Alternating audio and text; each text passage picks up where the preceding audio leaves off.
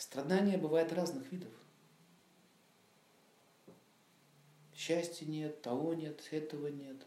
А плюс еще может добавляться какие-то, какая-то грязь. Что такое грязь психическая? Злость, месть, гнев,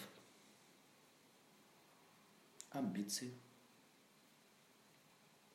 зависть. Зависть мучает. Я видел женщину, как она зубами рвала подушку от зависти. А потом волосы себе рвала. Серьезно. Интересное зрелище. Приходилось успокаивать. Ведро на голову выливать с водой. От зависти.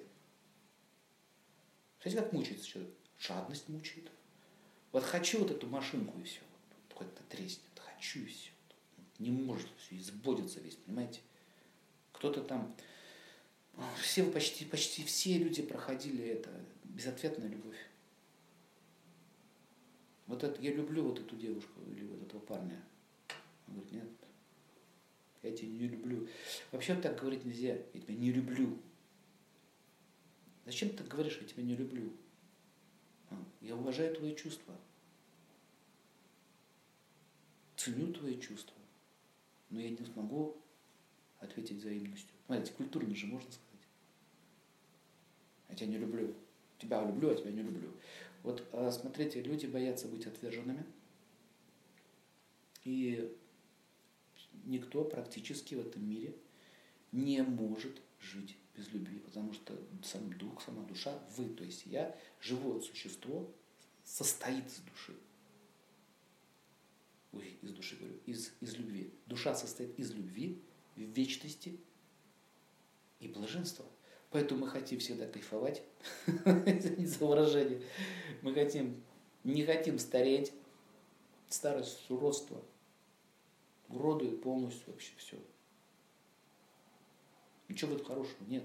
Старость. А сами веды говорят, старость – это страдание. Но тем не менее, почему природа нам, природа нам навязывает? Почему? Это уже другой вопрос. Это уже другая тема. Почему мы оказались здесь? От чего мы оказались здесь?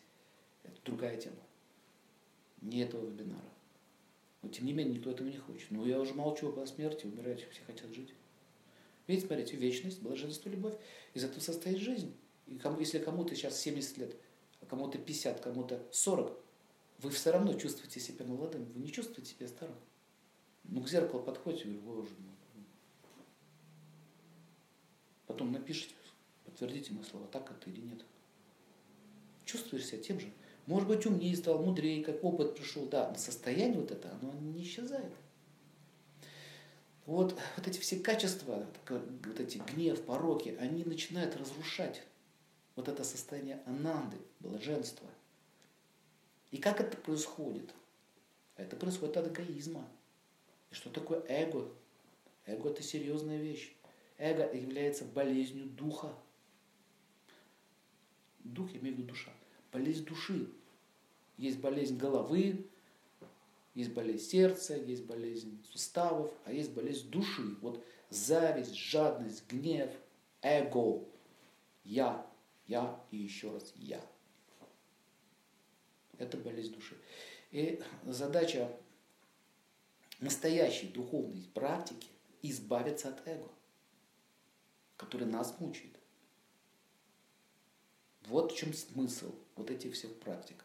Их очень много. Много учителей приходило на землю, много приходило посвященных, много приходило даже послов оттуда. И давали различные виды практик. Поэтому нельзя сказать, вот это лучше, это хуже, это лучше. Каким методом от этого избавиться? Это не имеет никакого значения. Каким методом?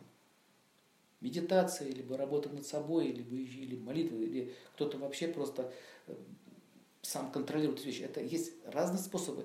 Но задача все-таки это избавиться. Вот мокш как раз таки этим, вот, вот эта часть нашей жизни, часть люди, которые пренебрегают этой, этой частью жизни, очень часто попадают в несчастные случаи, попадают.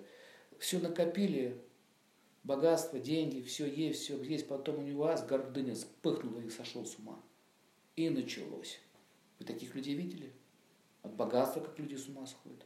Оскорбляют начинают, унижать всех. Начинают там наркотики употреблять. кокаинчик, потом бах, инсульт. Спрашивается, значит, ну чего ты добился? То есть он становится, он становится плохим человеком.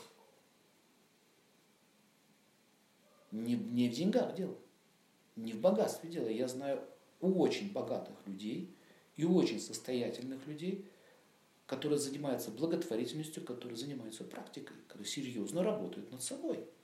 И деньги им вообще не мешают никак. Поэтому вот эта идея, что духовный значит без денег, это неправильная идея. Должен быть баланс. В этом мире всегда должен быть баланс. И то, и другое. Поэтому, видите, существуют вот эти четыре основы. Вот эти четыре основы, как стол, он стоит на четырех ножках. Машина на четырех колесах, а не на трех. Если где-то ломается одна нога, стол упадет.